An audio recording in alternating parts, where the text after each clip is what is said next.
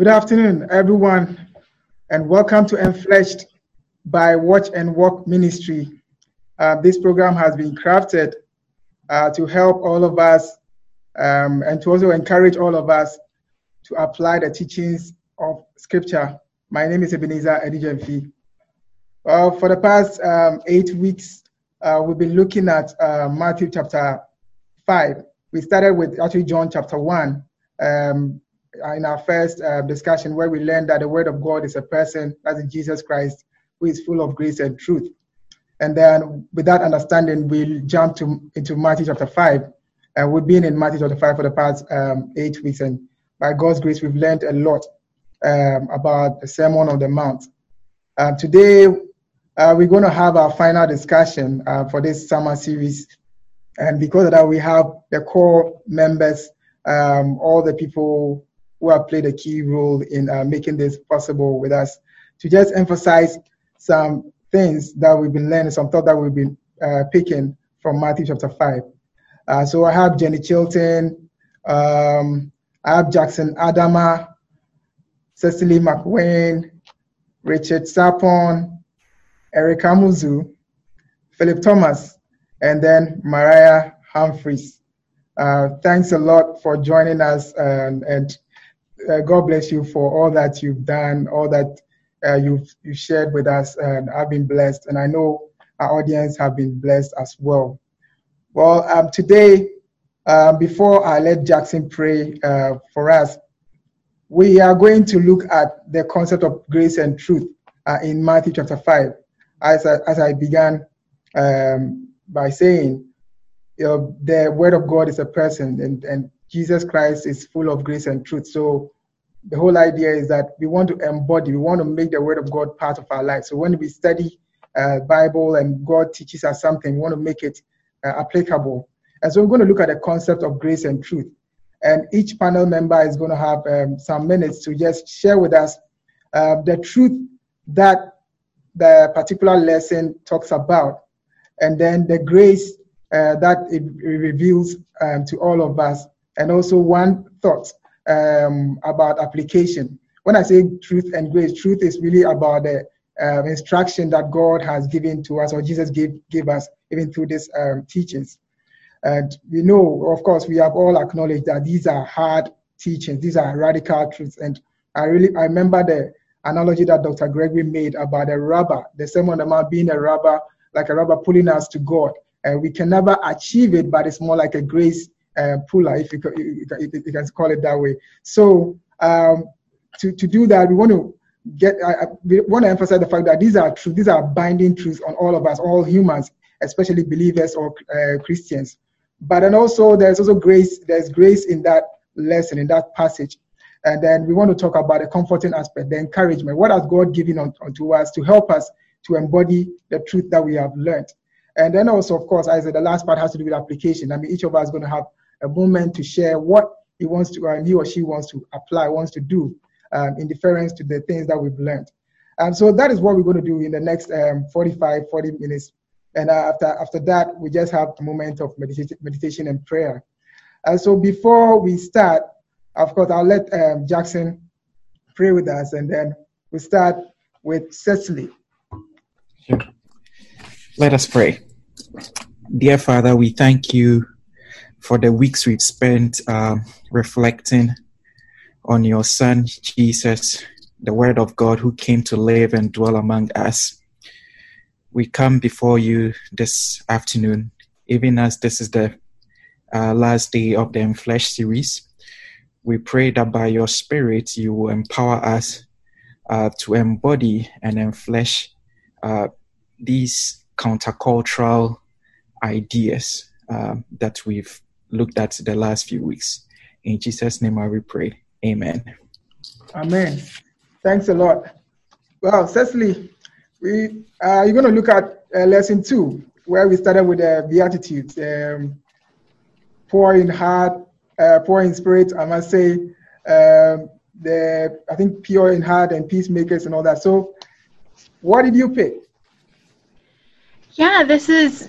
Uh, we had a really great beginning. Jackson, Eric, and Dr. Gregory helped us to to really introduce what is the Sermon on the Mount? What is Jesus talking about? How is he using this to introduce the kingdom and what his great ministry is going to be on earth? And so Dr. Gregory helped us a lot seeing the, the context of, of getting into this and and he quoted Bonhoeffer talking about the term of an achievable ethic. And Ebenezer, you've already mentioned the the rubber analogy that that he used of yeah.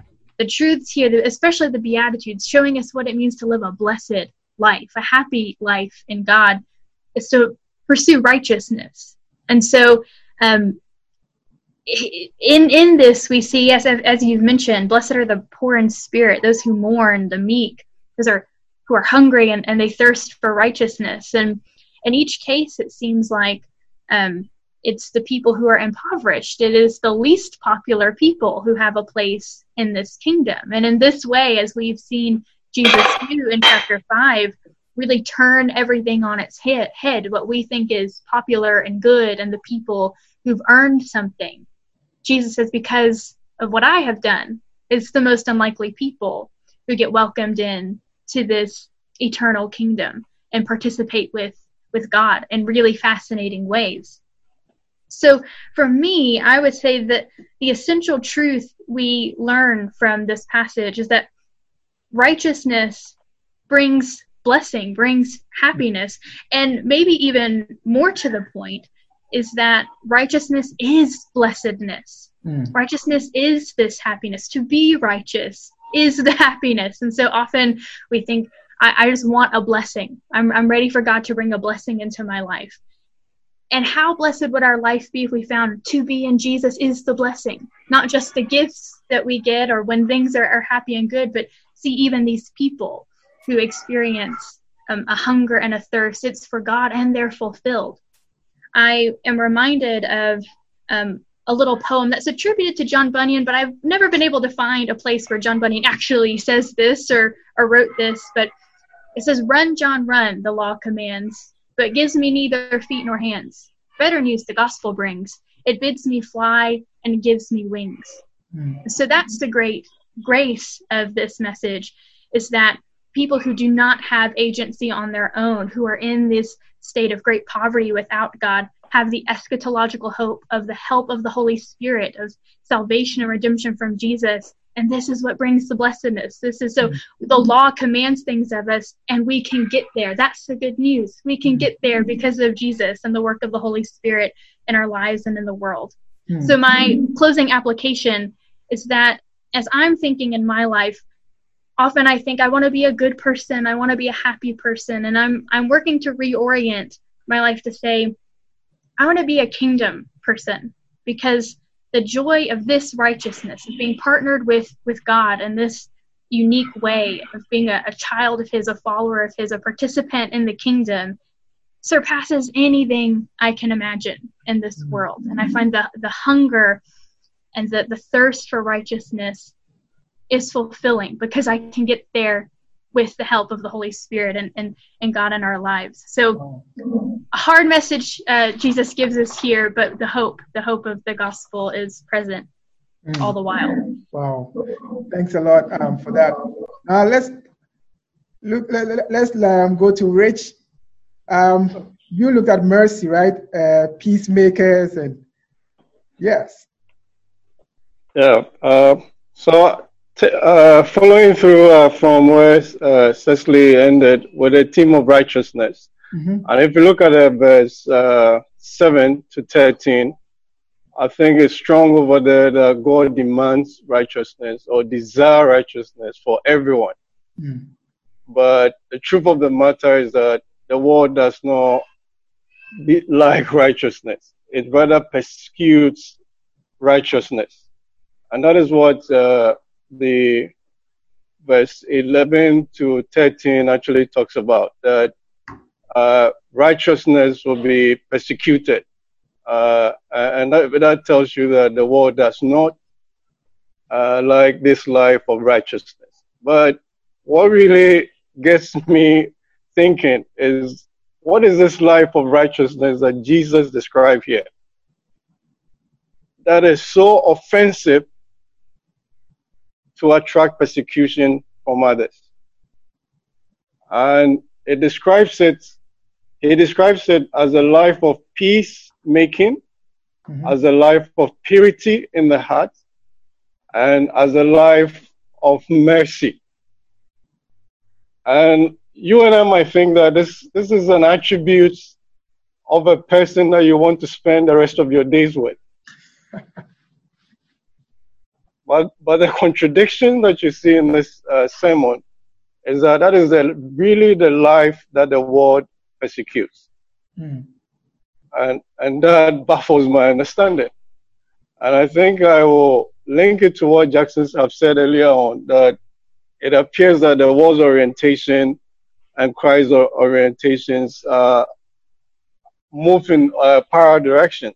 Mm. And, and for that matter, the things of God, which is actually life and which should bring fulfillment and which should bring happiness and blessedness, as been said, is actually the life that the world rejects. And I think the book of Romans 1 uh, really talks about that the world actually suppresses uh, every deeds of righteousness. But God desires that we all live a righteous life. And that life, as you look on this, uh, as you consider this text, is a life of fulfillment and is a life uh, of fullness, not emptiness. Mm. Uh, and that is a life God desires uh, for every one of us. Mm. Every one of us. Mm. Every one of us. And that life is in Christ. And that is what uh, we study in First uh, John 1, uh, the first chapter of the Gospel of John, that that life is in him. And whoever has the Son indeed have this life of mercy, of being a peacemaker, and a life of purity in the heart. Wow. Um, thanks a lot, Rich, uh, for that. Um, Maya, we looked at, um, I think Matthew 5, 13 to 16, as well looked at. And yes, grace and truth. And then uh, one of application there. Yeah, so we, I think it was several weeks ago, we talked about the job of salt Mm-hmm. And the panel did a really great job, um, by the way, breaking down the purpose of salt and how salt was and is used. Um, it was just a really good informative session. So if you haven't watched it, I encourage you to go back and do so because I took a lot of notes that time. Um, and then we talked about the power of light and how, as light, you're a representative of God. But what is it that you're displaying? Um, we had Dr. Howell, Jenny Howell, on that day, and she mentioned in this passage that Jesus tells the disciples to be salt and light. And as we've already discussed in the Sermon on the Mount, Jesus came here not to destroy, but to fulfill the law. And the disciples are called to preserve the reality that Jesus is the fulfillment of the law, which is why we are called the salt of the earth. And one of the things I'm reminded of in this passage is that we have a covenant of salt with God. Mm-hmm. And for all time, God will preserve his people, not only to abide with God, but to have fellowship with those around the table. So, mm-hmm. not only does God have a covenant of salt with the disciples, but they are the salt itself. Mm. And I think Christians have heard this passage so much in our lifetime. I know I have um, as an early um, follower of Christ. And so when we hear the words of salt and light um, used so often, I think too often we take it less seriously than we should. And I think we tend to toss around this phrase almost like a catchphrase, if that makes sense. And um, yet we haven't fully embraced the fullness of the calling of being salt and light. And I think one of the biggest things for me is that this is not a weak statement in the Sermon on the Mount. Um, it's a it's not a choice. Like this, there's weight and there's accountability to being salt and light, and it's not just something to reference, but it's something really to be and to live out fully. And um, I think within the salt light passage, we see Jesus calling us to be heroic. Um, Ebenezer sent us an article earlier this week about being a chocolate soldier and how chocolate melts under heated pressure and tension and um, and how the softness of it. And so i think it's C.T. Studd in this article um, talks about being um, heroic and god's um, calling us to be so.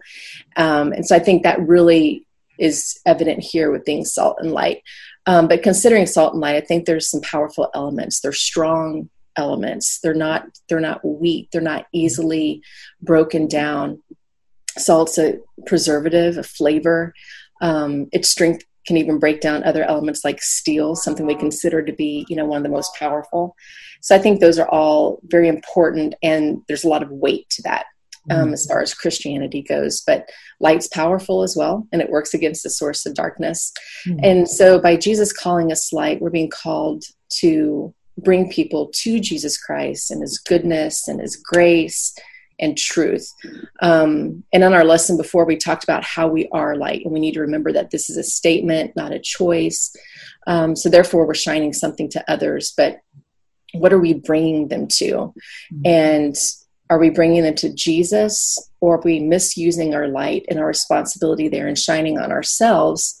And I can't remember who it was, but I wrote down that someone said that. Um, uh, we're being a stumbling block to others when we project upon ourselves and take that um, lightness away from Jesus. Mm-hmm. So, I guess another way to ask it would be um, what are people learning about Jesus from our actions? Mm-hmm. Um, how are we projecting him?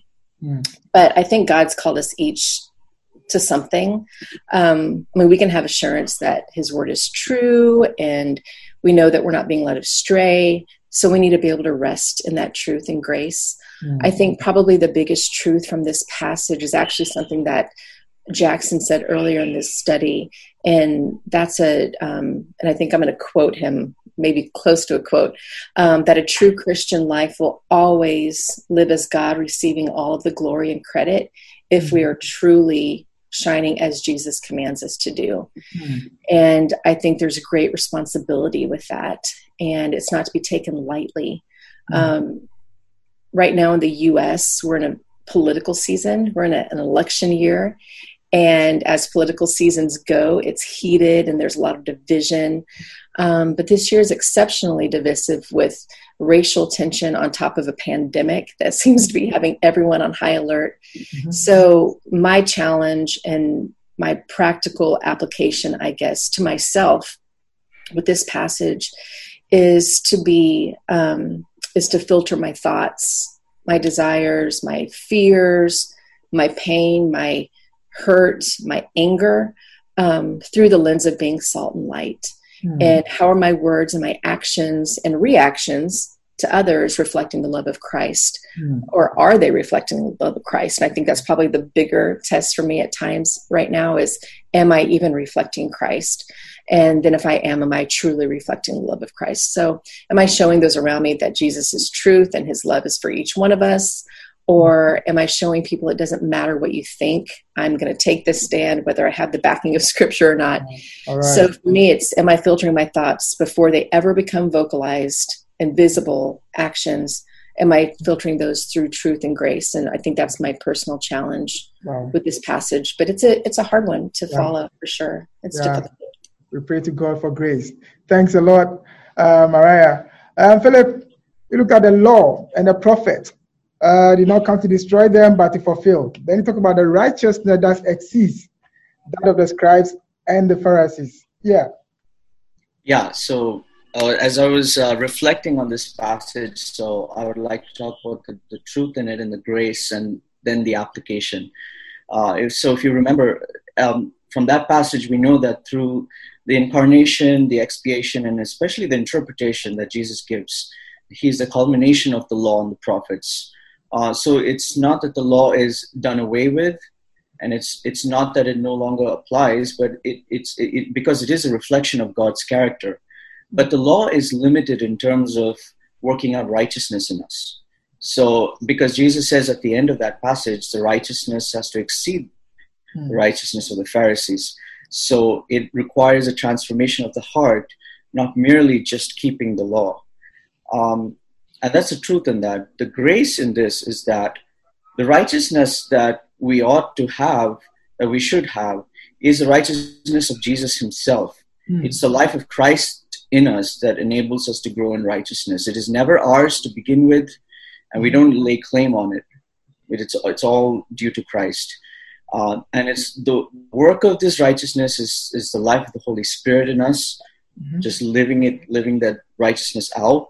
And the outworking is based on like a relationship with Jesus. Mm. So instead of keeping rules, we, we, we are imitators of Jesus. We pursue as as you yourself, Ebenezer said, we we pursue this person, mm. and in him we find all righteousness, and it's not just merely pursuing rules uh, as the Pharisees did.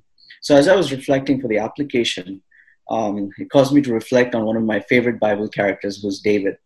Um, was who was passionate in his youth about God's commands. I mean, the whole of Psalm 119 mm-hmm. is just how much he adores God's commands.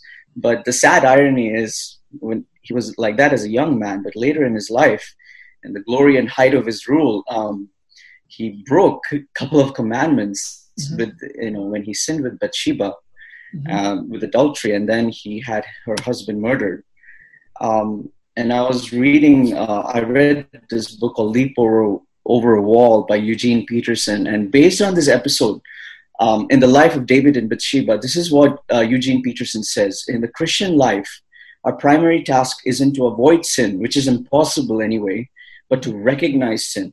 The fact is that we are sinners, but there's an enormous amount of self deception in sin. And when this is combined with devil deception, the task of recognition is compounded. So, what I learned from that is that, first of all, when David was convicted of sin, he immediately confessed. And he realized that no matter how passionate he was about God's law, he was inadequate to keep God's law all by himself. Mm. Uh, so, it, as Eugene says, it is impossible to avoid sin, but it, it is possible with the life of Christ in us to have dominion over it. Mm. And there's a difference there. So mm-hmm. the law and you know God's law and God's love, and another dichotomy, the way to see it is God, God's love breaks you, it condemns you in a sense. Mm-hmm. Um, and, and, I love how Ravi Zacharias said it. You never, you don't break God's love, but you're you're broken by it. um, but God's love is there at the same time when we recognize that we have sinned, mm-hmm. to heal us, to redeem us, and to restore the relationship with Him.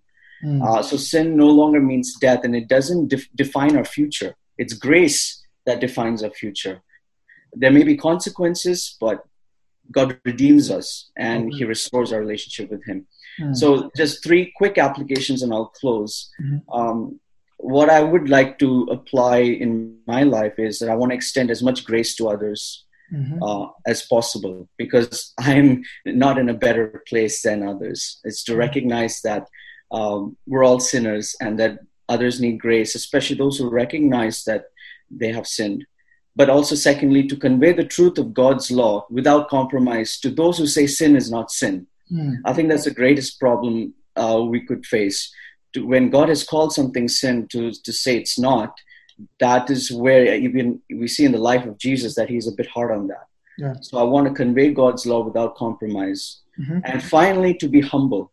I need more humility, knowing that it is a lifelong journey for me to understand how I practically apply God's teachings mm. and how I receive God's grace, yeah. how to apply in different circumstances. So I yeah. need humility. Yeah. Yeah. Thanks a lot. Um, I like the thought about humility. Uh, remember, uh, Dr. Still, our dean uh, here at Truett, made a, a, comment some time ago that for you to understand scriptures and apply, you, are, you have to stand under scriptures you know. And so he, the humbling aspect is, I mean, is is really um, convicting to me. Yes. Now, Eric, uh, you looked at Matthew five twenty one to twenty six, where it talks about anger and murder and uh, reconciliation. What do you have to say to us?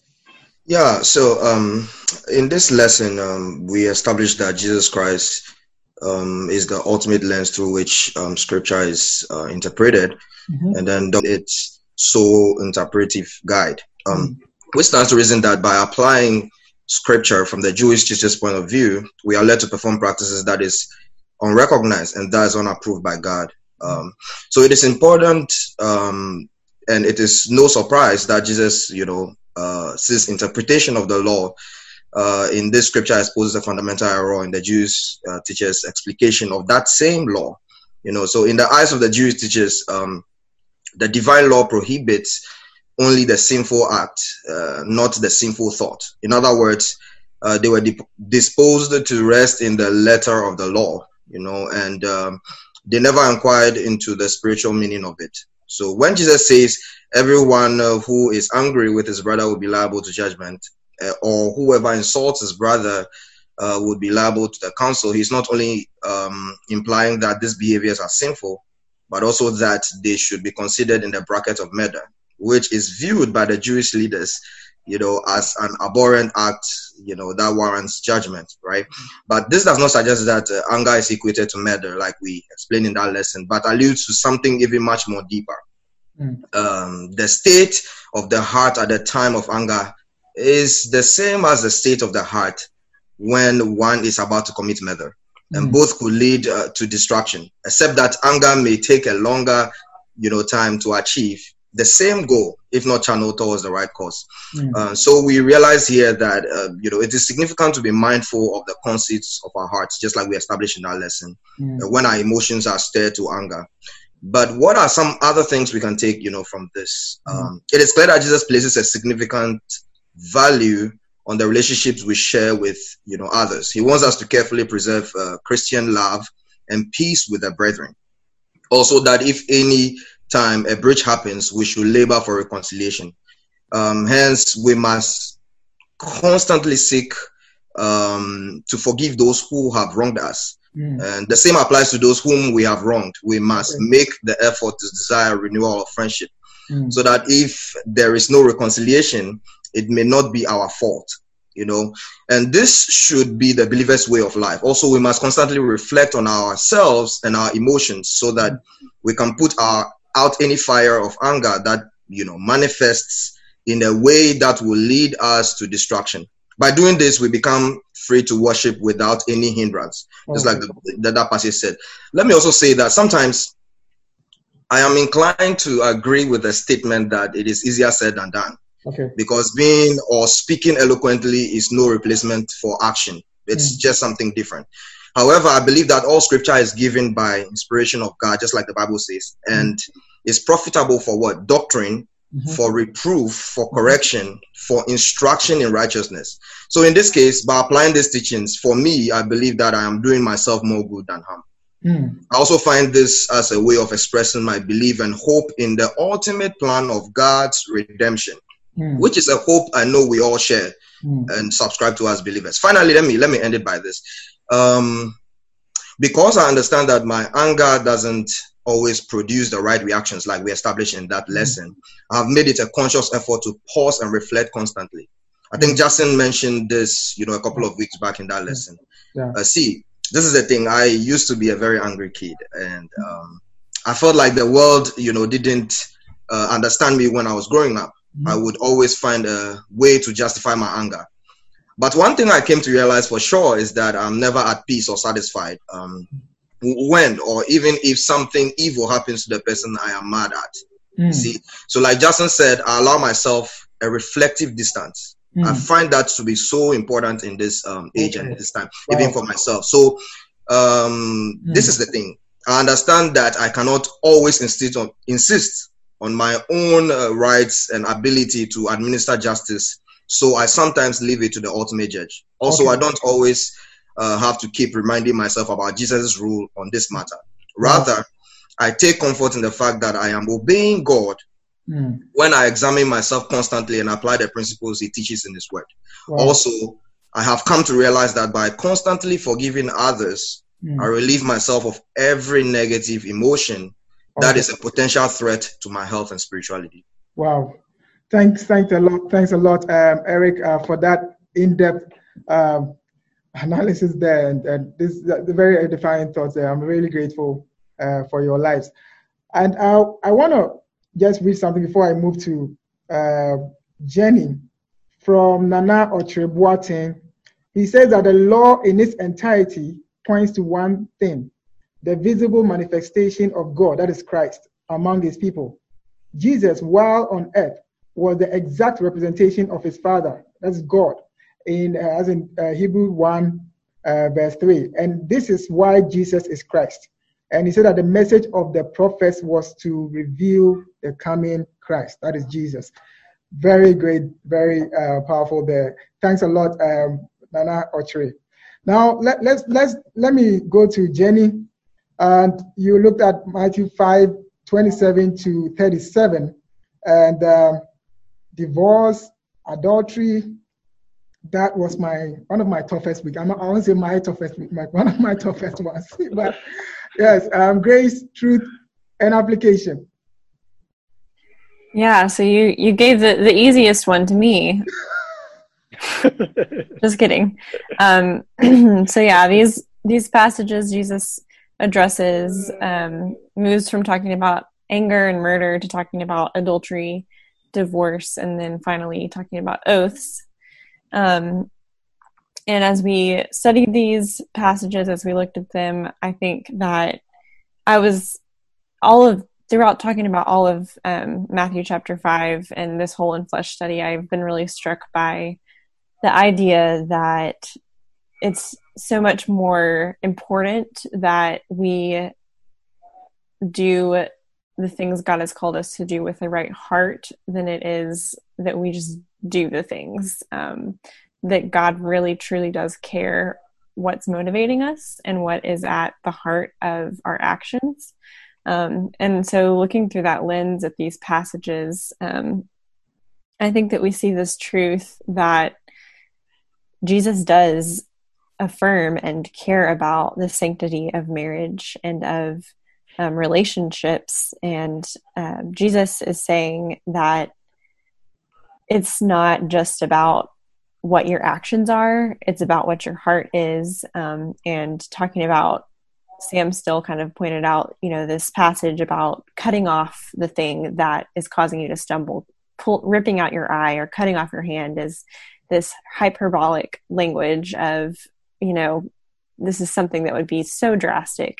But that Jesus, the truth here is that Jesus really is calling us to something that to this world looks drastic, um, to cut out things in our life that are causing us to stumble. Um, and then moving from that to thinking about divorce and the fact that Jesus does not condone divorce, that Jesus is is um, is calling us to a higher standard um, of saying, you know, just because something is legal doesn't mean that it's right or that you should do it. And so Jesus here is once again calling us to examine our heart behind, especially in his times when men would divorce one woman so that he could marry another one. Um, that looking at the the interplay between um, what is legal versus what is right and what is in your heart. Um, and then taking that all the way to thinking about oaths and thinking about how um, our yeses are should be more than just swearing on something that we really have no control over mm. that it's a, a yes comes from our integrity it comes from a place of what is what we intend to do mm. um, it's not about whether or not we can come up with this really great sounding you know promise to someone our words mean nothing if they're empty if they don't have actions to back them up and if those actions aren't coming from a place of integrity and a heart of honesty mm. and so those are the truths that i think jesus calls us to here um, but i think through in and through these passages we we see the grace that um, god doesn't leave us in this alone. You know jesus said no temptation has come upon you except that which is common to man and mm. he will give you the strength to overcome. That's my loose paraphrase. Um, but god is not saying to us you know well too bad like you're just not capable kind of as we've been talking about as ebenezer has brought up about dr gregory's illustration with the the rubber that you know that pulls that this is the the um the essence of of god here giving us a really high standard and then saying, I really do expect this from you, but I also have grace for you when you inevitably fail. Mm. Um, because this this is not an easy command to keep, um, not to ever have a desire for something or someone that is not yours or to break a promise. We've all, I'm sure, broken promises um, or said said yes when we maybe didn't intend to follow through um, and so i think that another so application coming out of this um, for one thing, I think it's to avoid situations that we know um, would tempt us to unfaithfulness, um, whether that be watching, you know, provocative TV or movies um, or something else, just to cut those things out of your life as painful or as hard as that may be to have to tell people, yeah, I can't go see that movie with you because this is the reason why God has called me to a higher standard. Mm. And that is going to probably look weird um, and seem weird, but that's something that we're we're called to do. And then also carefully considering what it is that we give our yes to um, and what it is that we have the heart and intention behind to follow through because we can say yes to a lot of really good things and miss out on the best things that God has for us. Um, mm. We can so. say yes to a lot of good things and miss out on the best thing that God's ha- God has for us. Hmm. Worth pondering. Thanks a lot, um, Jenny, for that. Well, um, Jack, uh, we're moving to the final one. You know, what, that, yeah. what we discussed last week, uh, yeah. 38 to 48, where it talks yeah. about loving uh, your enemies, the definition of perfection. Yes. Uh, help us. yeah. and again, I, I, I, am very grateful uh, to have been part of this uh, conversation. It's, it's been eye opening. And um, in fact, um, just like Jenny took the difficult part of divorce, here we, we see the same thing with Christ giving uh, certain um, instructions that in our day can, will be considered uh, radically countercultural. Now, the, the passage recalls the attitude of peacemaking, and and Jesus says uh, in the early parts of the of the text, "Blessed are the peacemakers, for they will be called the children of God." And the verses thirty eight to forty eight uh, is a commentary on the peacemaking beatitude. Uh, we see this especially in verses 44 and 45 where Jesus said, uh, But I tell you, love your enemies and pray for those who persecute you, that you may be that you may be children of your Father in heaven. In our reflection on these verses last week, uh, we underscored the fact that nothing reveals our filial relationship with God than the reconciliation, than the reconciliatory and transformative practice of loving and praying for our enemies. It is through that that uh, people see uh, that we are the children of God.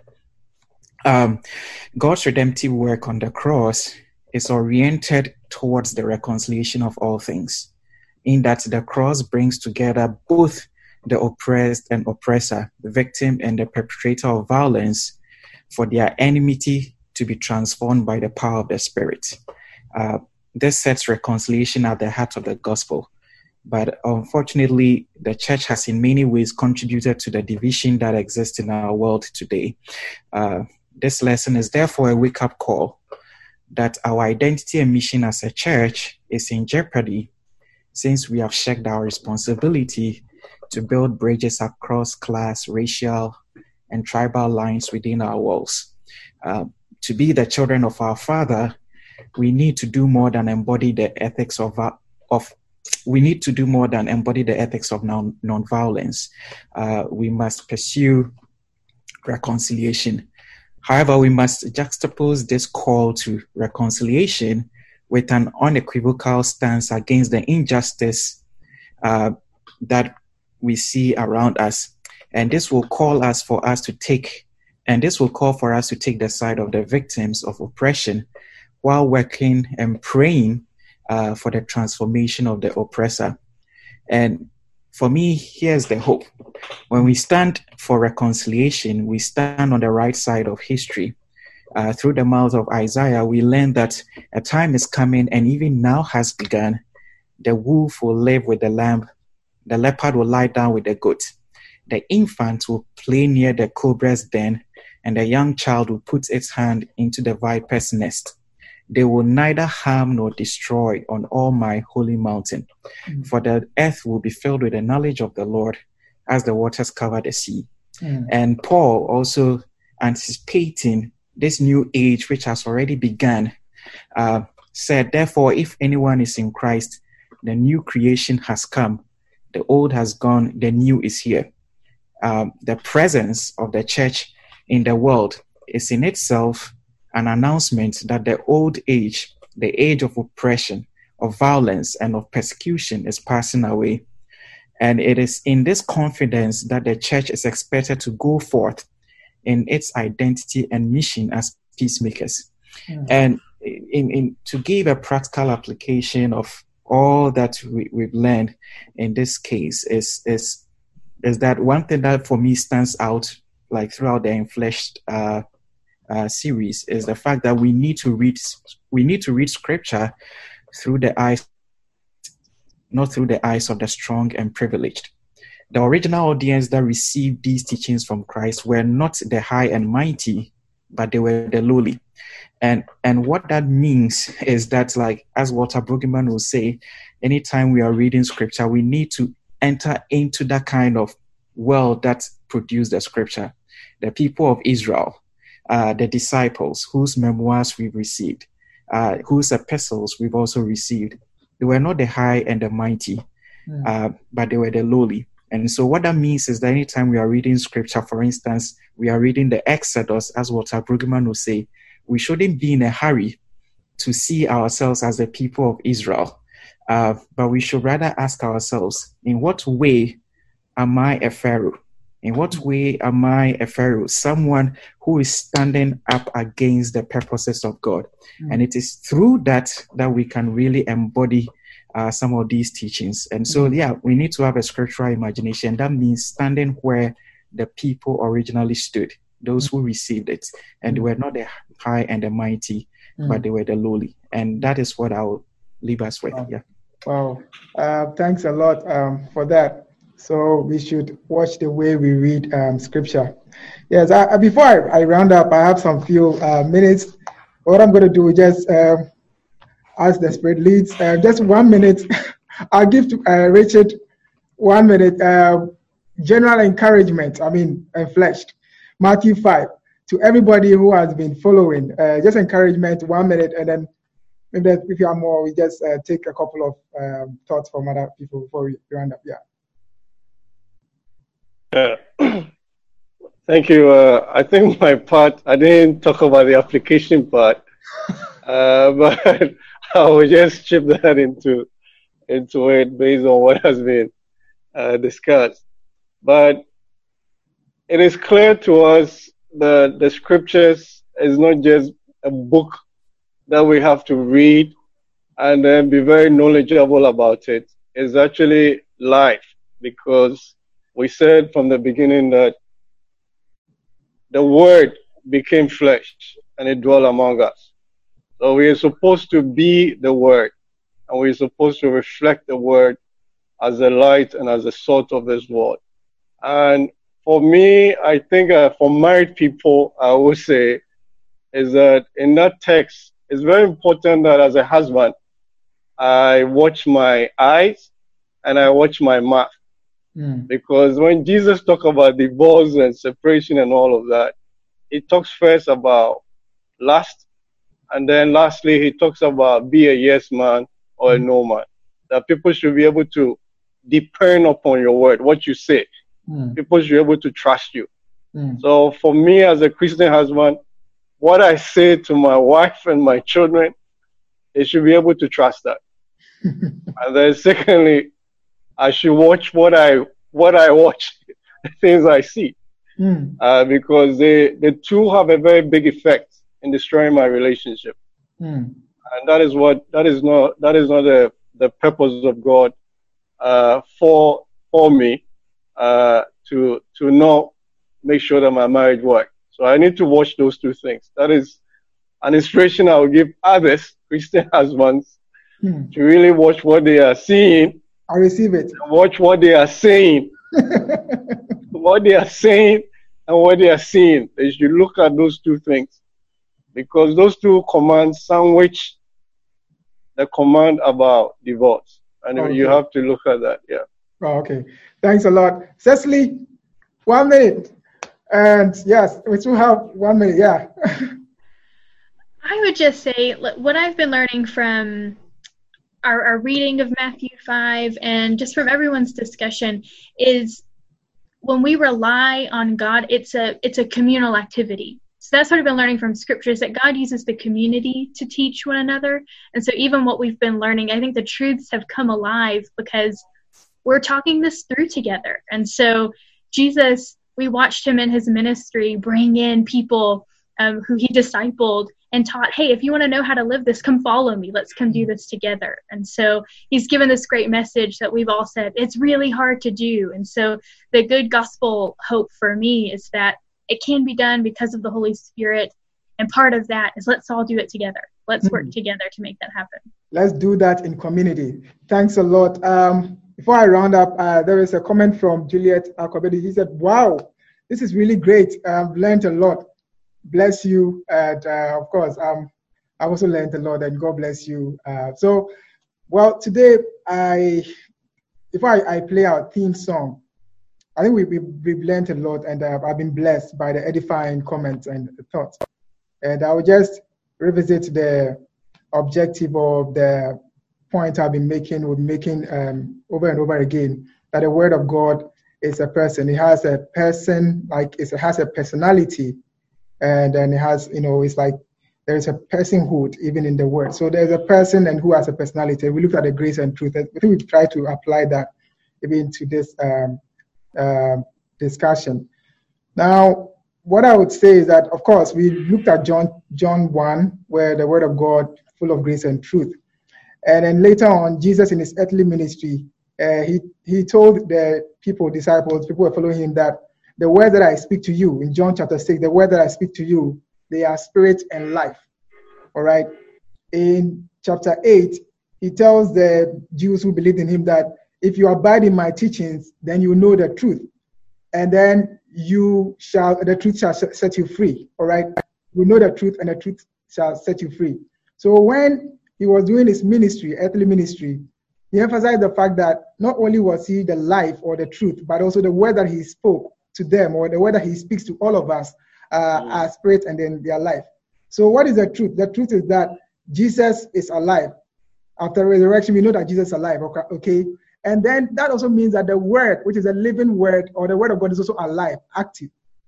And uh, I, I saw this um, when I was looking at this thought. I saw this in Hebrews chapter 4, and I was really struck. I never saw it that way, but um, I've never seen it that, that way. But in Hebrews chapter 4, verse 12, he said that the word of God is living and active, okay, sharper than two-edged um, sword, and then it pierces into the division of the soul and spirit, and then it judges the intent and the thoughts of the heart. When you move to verse 13, he said that no creation can be hidden from his sight. So now he said no creation can be hidden from his sight. Meanwhile, he was talking about the word of God. So the writer of Hebrews now letting us see that this is a person we are talking about. It's not just a word of God which is living, living and active, but then we're talking about, you know, someone who is really moving in our, our midst and then, you know, wanting to just help us embody what all that he has said so that we can um, apply that, we can make it part of our life. So, you know, the words that we are learning or the teachings that we are trying to uh, pick up today, uh, they are life and they are living and they are active and they will help us um, to really be the kind of people that God wants us to be. So I, am so um, glad that we've been able to share all these things. And my prayer and of course my application is to just pray uh, for grace uh, to be able to apply, and embody this. And that is why I always keep on emphasizing this, the disposition of your heart impacts your capacity to flesh or embody the values of God's kingdom. So my my prayer or my uh, application for myself is just praying um, over these things that I've learned that God help me, you know, put my heart right, orient my heart, and help me to assume the right posture so that I can accept the word. I will accept what James said, implanted word, which is able to save my soul. And then when I do that, of course, then I, I tap into the grace of God. Okay. And then the last thing is that when Jesus said that the truth will set you free, of course, we see these are radical teachings. But then the liberating hmm. power, the liberating component of truth is the grace of God.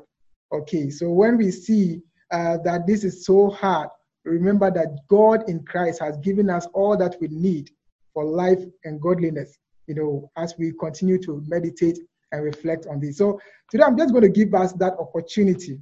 Okay, I'm going to play our theme song. It's going to run the full uh, time. I will be, I'll just be cutting it short uh, anytime. But today we're just going to play the full five minutes, and it's a time for us to reflect and pray over the things that we have um, learned. We understand um, that when we pray, we are acknowledging that we cannot do this. Okay, when we pray, we are expressing our humility, and we are standing under under the word, and we are asking for God's grace um, to help us embody what we have learned. And when we pray, we are also asking that the Holy Spirit will continue to remind us uh, of this and grant us the inner strength uh, to be able to um, make that part of our lives. So prayer is something that I I believe that um, God wants us to do. That's why I say watch and pray that you not fall into temptation. This these are tough teachings, but if we don't watch and pray, we definitely uh, disobey them and we will fall into temptation. So we're going to give ourselves that time, and it's a time for all of us. We are farmers good farmers, we want to be the first to take all the fruits. So we're going to be praying for ourselves. And as we are taking that first fruit and praying, ourselves, praying for ourselves and reflecting on how we can model this in our lives, we're also going to pray for all of you who are listening to us that God will help you. Holy Spirit will continue to lead all of us into all truth. And remind us anytime we pick scripture and we open and we are listening to the word of God, we remember that we are not dealing with just scriptures, we are dealing with an encounter with God Himself. And if we allow Him, He will make us, you know, the people that He has really proposed us uh, to be. So, as I said, um, this is where we end enfleshed uh, summer series. We'll definitely come back, but you just watch this space. You can follow Watch and Walk on Facebook to get updates on the next edition. I'm sure it's going to be somewhere in Christmas. But uh, we have ended the summer series. My prayer is that now that you know these truths, Jesus said, Blessed are you if you do them. Let us pray even as we listen to this song. Ooh.